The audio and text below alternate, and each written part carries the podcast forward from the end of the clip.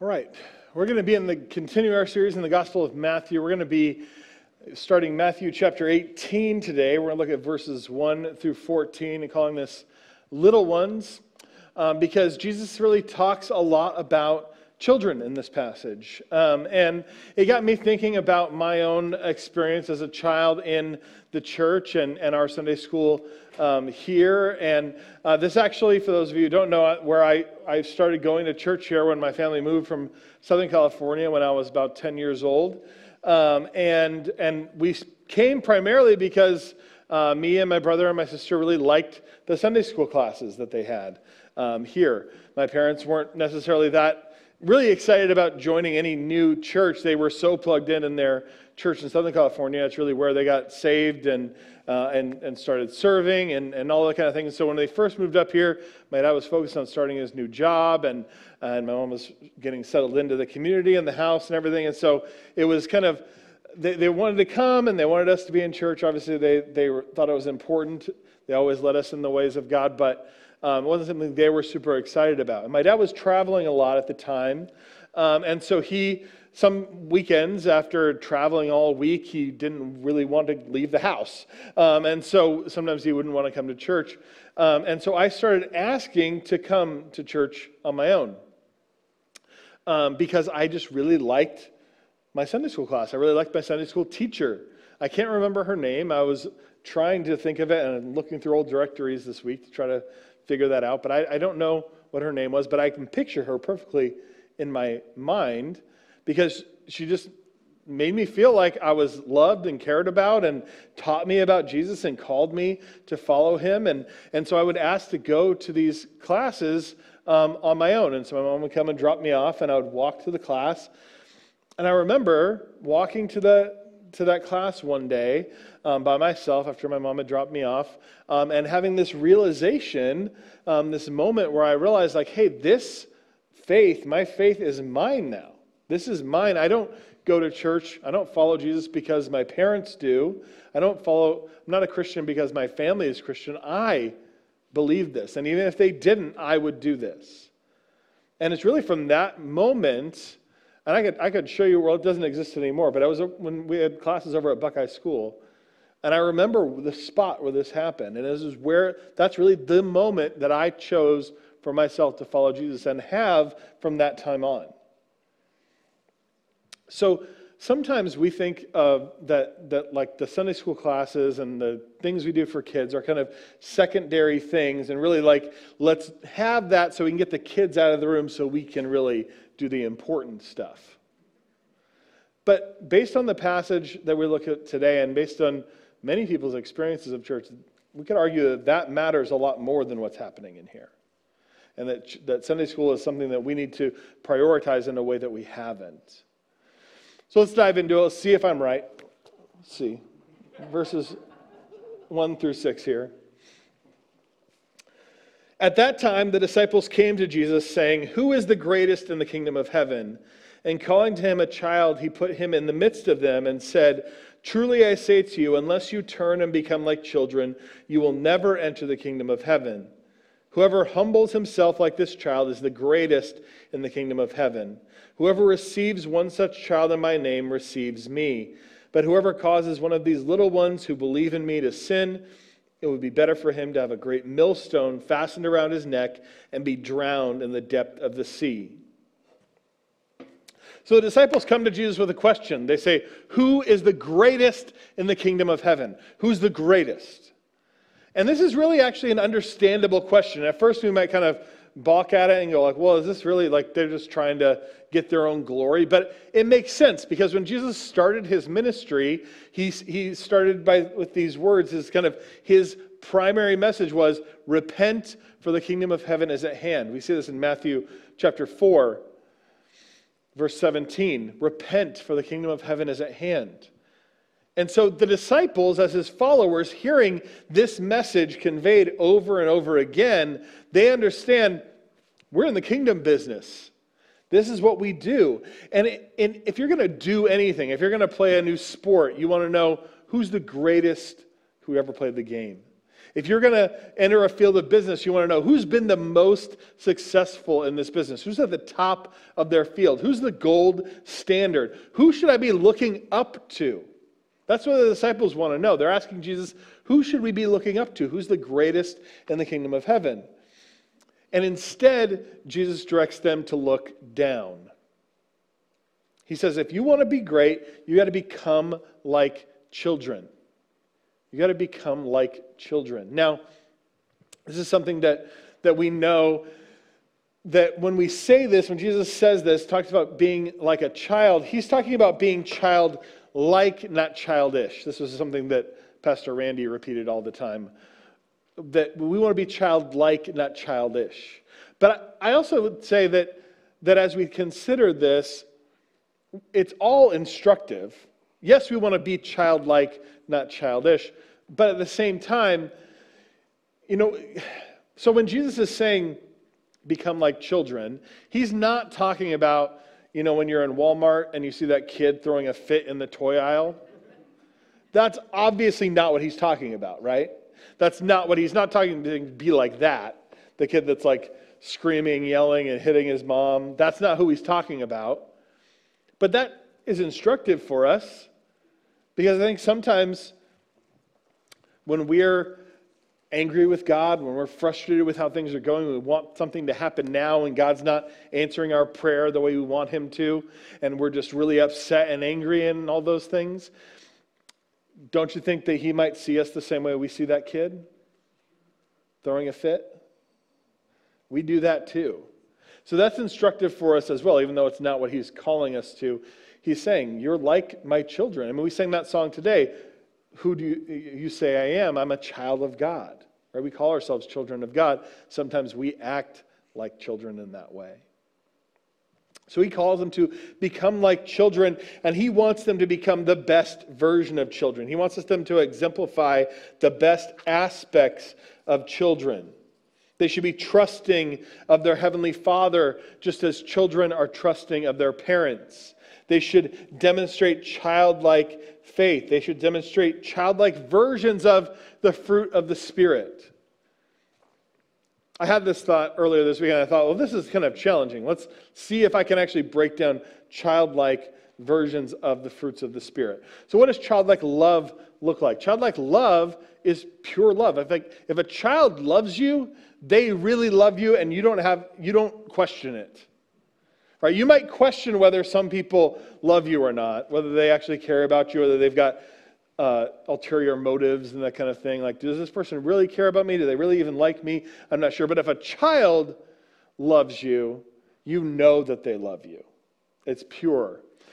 Childlike joy. We all have seen childlike joy. and kids get so excited for something and they're just, that's pure joy. Childlike peace.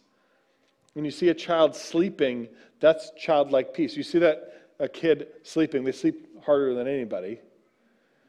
And, and you just see that and you know that they're just totally at peace. Childlike patience. Now, here's where you go, hey, your theory breaks down entirely. Okay? But I, I want to say, I don't think it does. I don't think it does. Because I think the fact, the reason that you laugh at that when I say childlike patience, and you go like, ha ha ha, there's no childlike patience. What are they talking about, childlike patience? You are not, you are not underestimating childlike patience. You're overestimating adult patience. Okay? I think you're giving yourselves a lot more credit than you deserve. in, in what adult patience is like. Is in fact, if you have again the best version of this, well behaved, well disciplined children can actually be way more patient than adults, than most adults. Childlike kindness. We see childlike kindness. They can just be, again, purely kind. They care about people and, and want to be kind and want to be sharing. Childlike goodness. Again, when it's there, not that they're always good, not that they're perfect, but again, the best aspects of this we see this kind of purity this there, there's no no question of the motives and that kind of thing. Childlike faithfulness again that's that trusting element that children can be very trusting. Go to the next. I know i should have them memorized but i don't. Can you go to the next slide? Okay. Childlike gentleness. Children can be very gentle. Childlike self-control. That's another one where you go like, well, okay, yep, again, your theory breaks down. Children have no self-control. But again, well-behaved, disciplined children, the best version of childlike self-control can often be a lot better than many adults have no self-control. Against such things there is no law. So Jesus calls us to this childlikeness, and oftentimes it's just simply a purity, but we also see a humility in it. And specifically, Jesus highlights here humility that ch- that uh, that we must have a childlike humility. And if we think about what that looks like, is that children don't have to like bring humility on because they just naturally are humble because they're of the position that they are in. But they don't have any expectation of being in control or being consulted or uh, having being respected. They, they expect it. They, they don't expect to any of those things. They are naturally humble because of the position that they're in. The problem with adults is so oftentimes we have gained positions of power and prestige and have some control over our lives, and so it's very difficult to be humble. Pride, the flip side of humility, is one of the primary impediments to coming to Christ.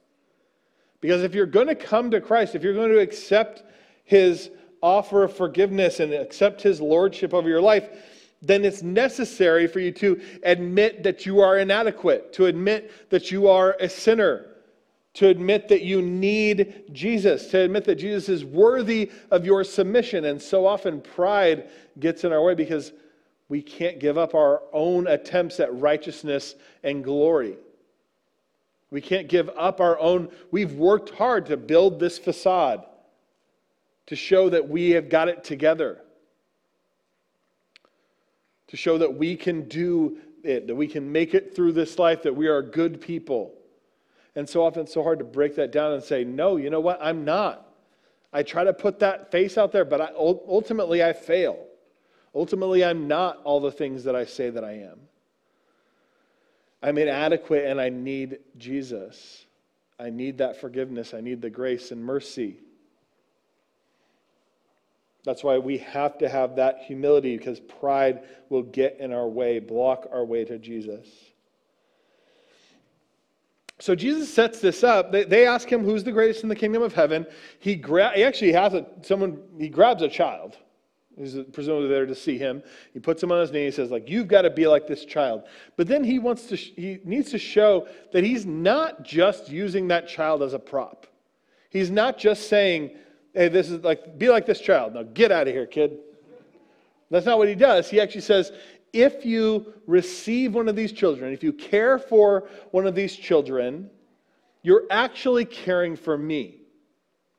And this is something that Jesus does throughout the Gospels, that his messaging is always when he tries to tell people, hey, you, you want to care for me, care for these type of people, he always chooses the most vulnerable people. He chooses the most vulnerable groups. Here's who he chooses In Matthew 25, 37 through 40, he says, Then the righteous will answer him, saying, Lord, when did we see you hungry and feed you, or thirsty and give you drink?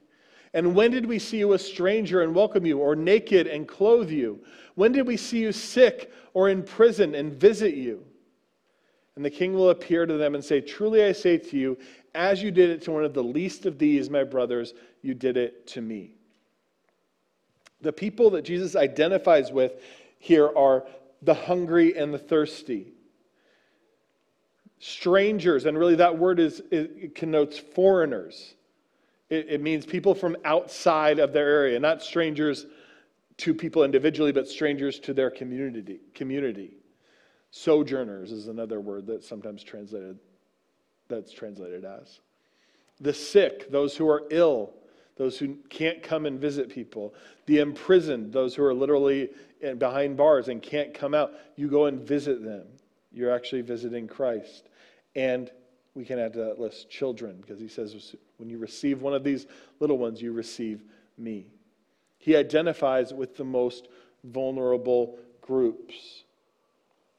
If you remember, Jesus in answering the question, who is the greatest in the kingdom of heaven, he says, well, first, if you want to be great, you got to become like this child. And then immediately turns and says, you also need to receive, care for children. And when you do so, you're actually doing it to me. Then he's going to offer the flip side. He's going to offer the flip side of there's caring for children, there's welcoming them, receiving them in.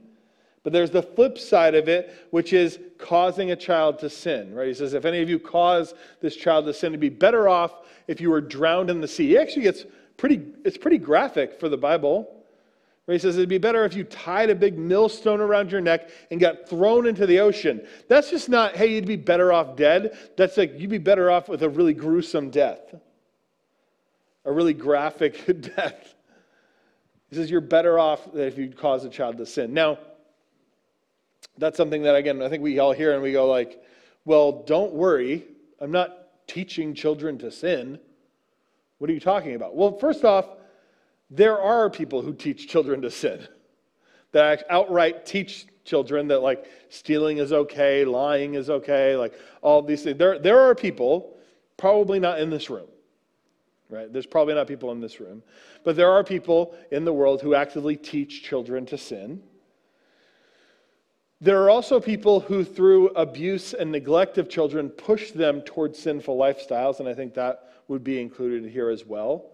That we see that people have stories. Often, when you see people whose lives have gone well off the rails, if you talk to them about what their childhood was like, abuse and neglect often push them toward those things. But then, more, the, the most common version of this is simply children learning by example from people who are inadvertently teaching them to walk in their sins. That children are, are watching you, whether you're an adult, whether you're a kid, people are watching you and, and paying, kids are watching you and paying attention to how you live.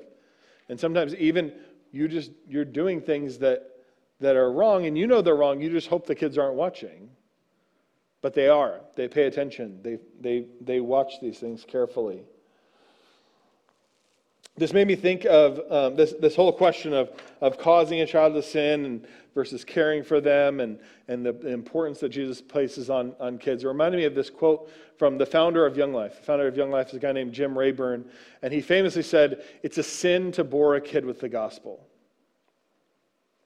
And he was, I think, intentionally, he was trying to be shocking, right? He was trying to, it's really what his whole young life was based on the idea of like, hey, let's, give kids the gospel in a way that's engaging and exciting to them, or as opposed to asking kids to come into, at the time, like very stoic churches and, and just hear a, a very bland presentation of the gospel with no joy or anything behind it. And he wanted to enliven that and bring kids into the kingdom this way.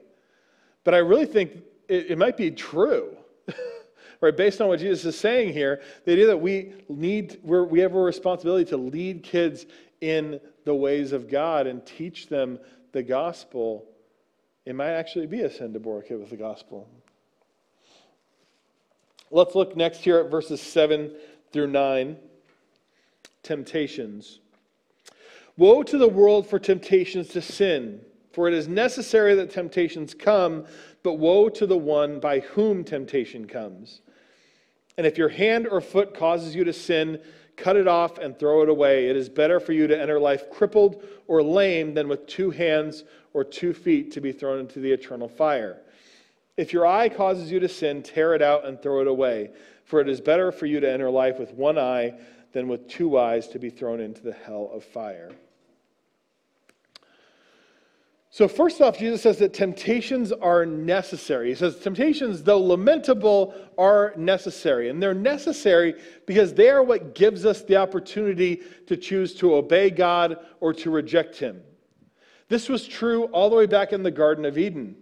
In the Garden of Eden, when God set up His kingdom, His people in a place experiencing His presence as king, He set up a temptation. He set up the tree of the knowledge of good and evil, and he told them not to eat of it. That one rule established the kingdom. It established that God was the one who was making the rules and that they were obeying him. It, made their relation, defined their relationship, that he was the one in authority. And then Adam and Eve had the opportunity to choose to obey God or to rebel against him. So Jesus says these temptations are necessary. You have to have the choice. You have to have free will. You have to have the choice whether to submit to God or to rebel against Him. So they're necessary, but He's saying you shouldn't become tempters. You should be careful that you're not the one who is causing temptation in other people. And again, he's specifically addressing children earlier, but now he's kind of opening it up to everything and saying, temptation will come to everyone, but we shouldn't be the cause of temptation. I put some verses in the, in the study guide. You can see those. We're not going to read all of them now, but Paul talks about this extensively in 1 Corinthians verse, uh, chapters 8 through 10, where he's addressing this issue of meat sacrificed to idols. And he says, There's the, the, you have every right to do this, to eat, eat meat sacrificed to idols. And this was the main way that you could get meat in their day. And in these towns, especially these Gentile towns, there'd be these streets with pagan temples. People would go and sacrifice meat, and then those uh, priests, in order to, main, to, to live, they would sell that meat to people. And often this was the only way you could really buy meat reliably in a city. So to not eat meat sacrificed to idols was to be sentenced to vegetarianism, which I can't. I can't. I told, ask my wife what happens if she makes dinner that doesn't have any meat in it. She doesn't do it because she knows, she's learned. But but one time, not that long ago, there was a time when she she had like made some pasta dish and she didn't think I was coming home for dinner. She thought I had like a meeting or something. And I show up and I sit down and I'm I'm not I'm not saying anything. But she goes like, "Listen, I didn't think you were going to be here. Okay? I didn't think you were going to be eating with us." I said, "It's fine. It's fine. I'll have something later." You know. but but Paul Paul says in in these passages that he would resort to vegetarianism in order not to cause another brother to stumble. Because some of these people, they had, they had lived their lives worshiping in these pagan temples. So for them to go and eat that meat, to be a part of it, they were connecting to their old life. They were worshiping these demons that they didn't want to worship anymore. So they thought, I can't. They were convicted that they could not do it. And for them to eat that meat was sin. Even though for their brother in Christ, who was not so, so convicted, for them it was not sin. It's based on their own conviction, based on their personal experience and their, their life. So he's saying, but he's saying that person who does not feel that way, does not feel convicted not to eat this meat, if he is going to go and eat that meat, he needs to make sure he's not causing one of his brothers to stumble, one of his brothers to sin. He needs to not do that. He can't go and eat that meat. He, and, and Paul himself says that he would resort to never eating meat again in order not to cause one of his brothers to stumble. But he says, I have every right not to do that. I have every right not I have every right to eat this meat, but I will not do it for the sake of my brothers. He, he's so convicted not to become a temptation to someone else, to sin against somebody else. I encourage you to look at those verses. There's something else he says in here where Jesus says this crazy, extreme things about if your hand or your foot causes you to sin, cut it off and throw it away, for it is better for you to end your life crippled or lame than with two hands or two feet to be thrown into the eternal fire. He starts talking about uh, mutilation, right? He says, if your hands or feet cause you to, to sin, cut them off. If your eye causes you to sin, gouge it out and throw it away. That, and there's a lot of people who go like, well, see, this is why you Christians are hypocrites. You would never do that. You would never do that. You, you wouldn't do it. You wouldn't follow. You don't actually follow what Jesus says here. But I, I think that what Jesus is doing here, because it's very extreme, or the idea of like cutting off your hand in order not to, to, to sin, because it, if, your, if your hand causes you to sin, but, but do your hands cause you to sin? Do your eyes cause you to sin? Do your feet cause you to sin? Do your body parts cause you to sin? No. They never do. And that's what he's, he's pointing, actually, by saying this, pointing them inwards. He's saying it's in your heart is what causes you to sin. Now, if you did have a rogue hand that was just going to do whatever it wanted to, and you were walking up to people and saying, like, hey, how are you? Bam! And you're like, oh, sorry, this rogue hand, it's, I can't control it. then yeah, probably cut it off. The doctor might recommend it. If you truly couldn't control it and you were actively hurting people. But the point is, he's calling them inward. He's saying it's about what's inside of you that matters, but that you need to take this seriously. We'll continue here in verses 10 through 14, leaving 99. See that you do not despise one of these little ones, for I tell you that in heaven their angels always see the face of my Father who is in heaven. What do you think? If a man has a hundred sheep and one of them has gone astray, does he not leave the 99 on the mountains and go in search of the one that went astray? And if he finds it, truly I say to you, he rejoices over it more than over the 99 that never went astray. So it is not the will of my Father who is in heaven that one of these little ones should perish. So Jesus directly, he's, he's really still talking about children. In all of this, he's still answering this question who is the greatest in the kingdom of heaven and still addressing the subject of, of children. And he says here directly, do not despise one of these little ones. That word could also be translated as look down. And I only look down on. And I only say that because I think that for our ears that despise is really extreme. We go like, oh, don't despise children. You're like, well, I'm not crazy. I'm not a, I'm not a lunatic. I'm not going to despise children. I just don't like them right? But oftentimes we do look down on children. We think that they're not important. That's often that is a problem in our in our world that people look down on children and don't think they're important. He says, "See to it that you don't do that." And then he gives us some actual. I, I think it's, a, it's important to note in general that that our cultural understanding of angels is often like totally divorced from Scripture. The, the, the, like the picture of angels that we have in our culture is often just like I don't I, I see sometimes and I go like, where are they getting this? It doesn't make any sense because it's not anything to do with the Bible whatsoever. It's like based on cartoons, I think. But it's just entirely separate. But here we actually see some evidence for some version of guardian angels. And Jesus says to emphasize his point of why people shouldn't look down on children, he says, Their angels always see the face of my Father. That in some sense, there are angels who are assigned to each child. That's how much God cares about them, that he assigns angels to these children and that they're in connection with him.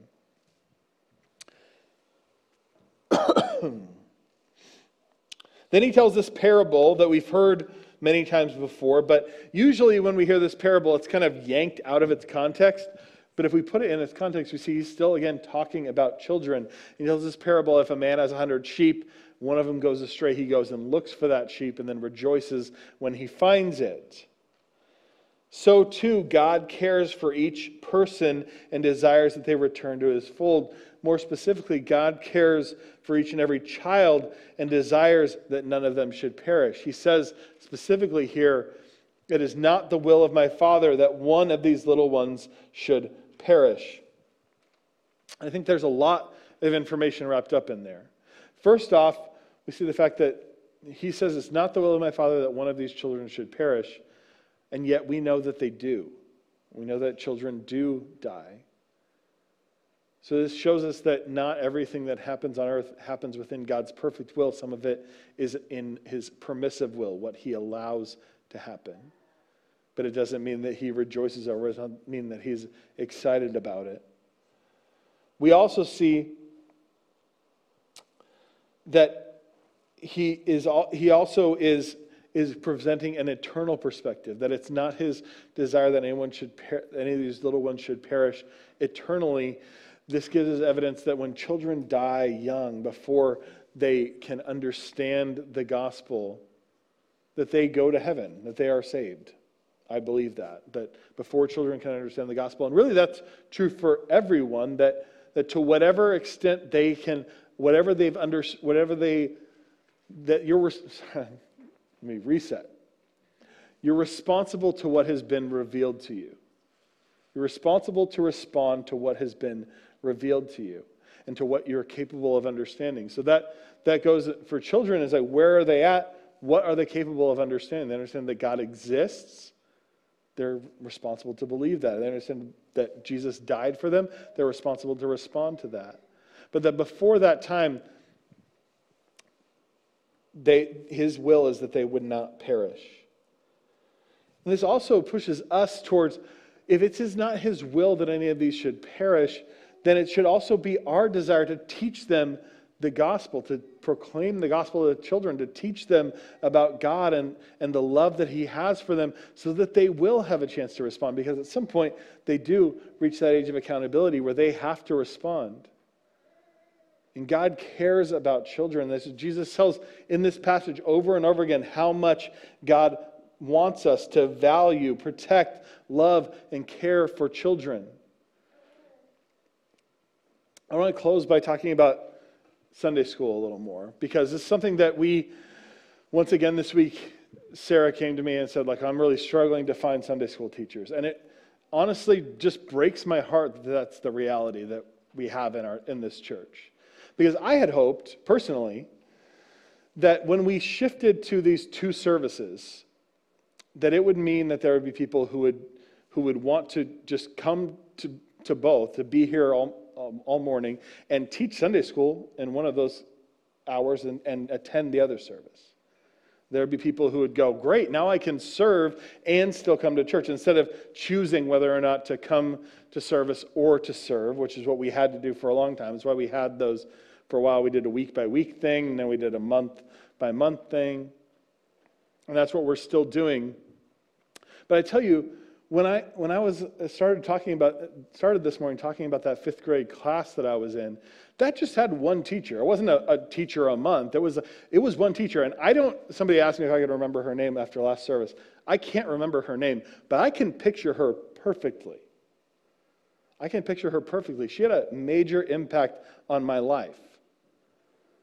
And each one of you has the opportunity to have that impact on kids. And if, if there was anyone here, and I, I, just felt convicted to talk about this today, if there's anybody here who would be willing to say, you know what, I'm going to commit to teaching in this class.